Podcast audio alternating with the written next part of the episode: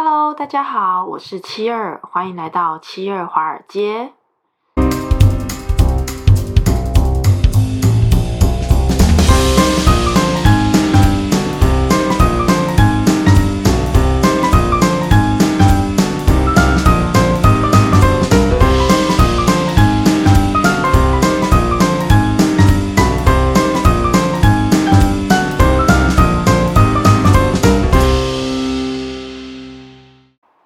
节目一开始呢，我们先来做一下二零二一年的三月二十三号的复盘。道琼斯呢跌收三二四二三点一五，纳斯达克下跌收一三二二七点七零，标普五百指数下跌收三九一零点五二。今天的趋势呢走得非常的难看，报价也很可怕。很多中小盘科技类股在盘中都有大量的资金出逃的现象，但是由于呢权重股使出了洪荒之力，顶住了盘势，所以三大股指道琼斯、标普五百还有纳斯达克综合指数跌幅才没有那么的大。除除了防御性的大消费类个股，还有大盘蓝筹科技股以外，其他的股票真的是波涛汹涌，跌幅非常的剧烈。我也相信呢，跌到这个时候呢，有很多投资人就开始怀疑人生。现在呢，在这种情况下，不是只有你怀疑人生，我们大家都很煎熬。目前持有已经插在水里面的单边下跌股票、投机票，都想要找到救生圈，可以边漂浮边找机会上岸。直话直说，目前应该很困难。再困难呢，我们也不能失去信念。所以呢，持有优质趋势股的朋友们，非常恭喜你们。目前呢，美股的趋势依然不变，牛市还是存在的。所以呢，我们现在要做的一件事情就是保持耐心，静观其变，减少骚操作。昨天呢，三大股指直接跳水，原因应该跟耶伦和鲍威尔脱不了关系。他们两个在出席听证会的时候背书大水，漫灌的政策，所以议员们必须会在债务的问题上频繁的发难。针对刚刚通过的一点九万亿的刺激法案和拜登下一个三万亿长期刺激法案的计划，做出质询。但是呢，我相信国会质询只是一次短期的不确定因素，并不会改变整个整体政策面的大方向。因为威尔，因为鲍威尔和耶伦也曾经反复强调过，在经济真正的大幅复苏前，不会收紧货币政策，而且也曾经说过，美国可以承受历史最低利率下的更多借贷。所以呢，只要美联储持续的大放水。我们在股市里面的危险性，目前看起来应该还不是太高。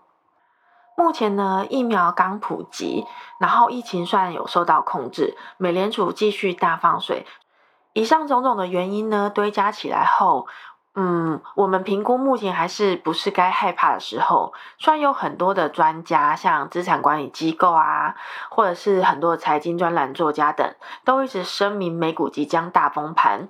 但还是有很多投资人不是不相信，但是怕归怕，没有人愿意走。我也会怕，但是还是继续留下，因为我们更怕的是啊，一旦把筹码交出去之后，天杀的股价就立马创新高了。所以呢，人家才会说，在车上的是疯子，被留下来的是傻子。要怪呢，也是要怪。都是华尔街的错，因为之前呢，华尔街的小动作实在太多了，烟雾弹一直乱放，我们只能拿命跟他们拼了。涨可以，跌奉陪，割肉请 over my bad body。玩笑话说完呢，我们还是得言归正题。该防的呢，我们还是要防。呃，目前呢，市场出于对财政刺激和货币政策的担忧，所以中小盘股跟通胀受益股今天跌得非常的凶。所以呢，我们要如何交易，就要请大家自己评估以下几点。首先呢，我们要先了解自己手上所持股的所属板块，我们才知道呢，目前的趋势是往上或者是往下。以及安全边际到底有多深、有多宽？再来呢，请大家不要使用融资或者是高杠杆率的方式做股票。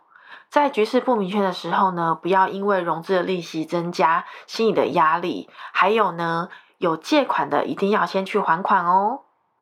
第三项呢，要有呃紧急的预备金，不要把钱都放到股市里面，这样对我们来说压力会太大。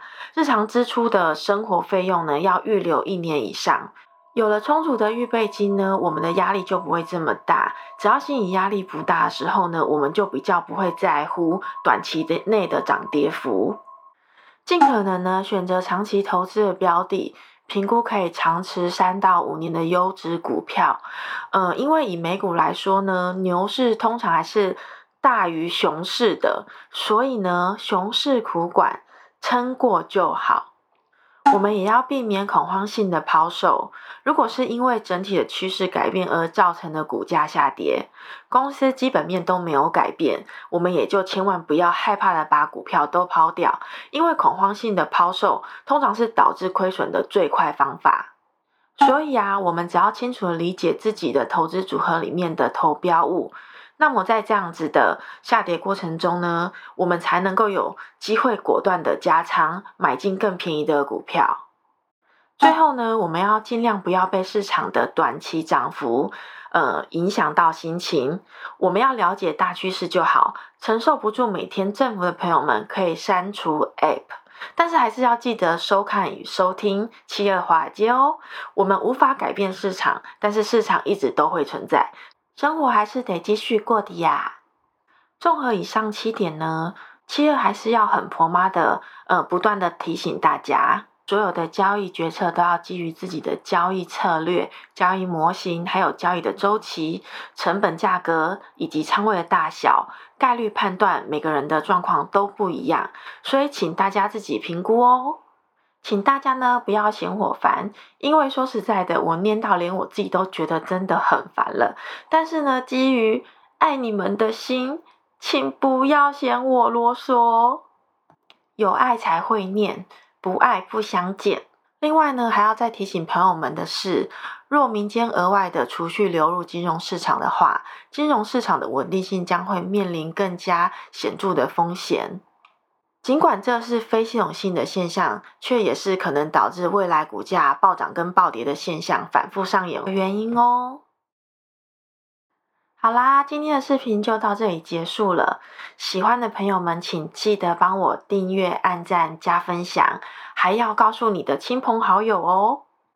交易之道，攻心为上，技术次之。